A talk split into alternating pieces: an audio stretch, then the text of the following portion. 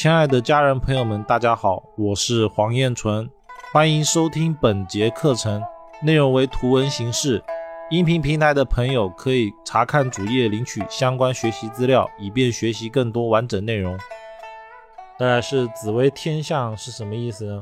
在古代呢，我们会认为说紫微星是皇帝，那天象星就是宰相，天象的对宫一定是破军星。一个皇帝宰相在一起的星啊，他这个人就会变得能屈能伸，他不会像那种紫微单手或者紫微天府的那种帝王嘛，就不能改变的状态，他不会。紫微天象人反而开始能屈能伸，然后因为他的对宫一定是破军嘛，就会有那种造反的状态，就是他也会想突破，他就少了那种紫微星该有的稳重。所以紫微天象好不好啊，也是要看他的团队，看他的天象星旺不旺，还有紫微星旺不旺，然后判断说他能不能压过他对宫的破军星。比如说如果说像紫微化科啊或很多吉星的话就可以，那如果说这个紫微天象他没有碰到吉星，结果对宫的破军星他比如说化权了或者碰到了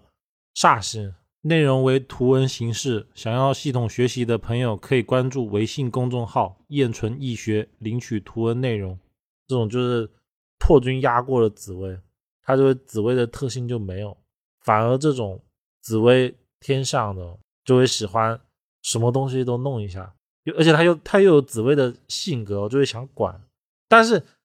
管吧又有天象的个性，又反而失去了一些叫权威性嘛。因为天象属水，属水的话就可以，本来事情说好是1+1等于2，就该怎么样就怎么样，那个特性就没了，就没少了那份威严，然后又加上了破军的捣乱突破，不按班的去做一件事。其实这个我们就不建议他去创业，但是我看过的紫微天象，尤其是破军又化权的人，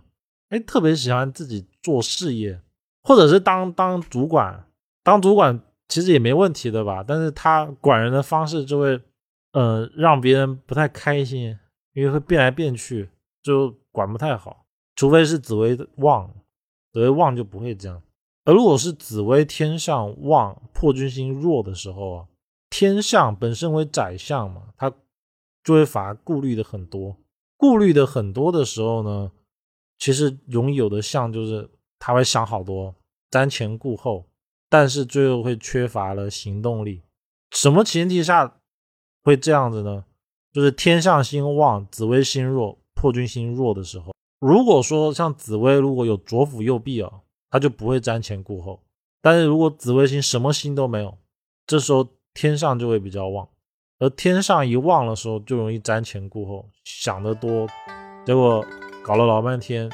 就什么事都没做成。听众朋友们大家好，课程内容较多，建议从第一节课程总纲开始学习。常听课程的朋友会发现部分内容有所缺漏，这是因为某些原因被下架了。想要系统学习的朋友可以关注公众号彦纯易学，搜索彦纯易学查找不迷路。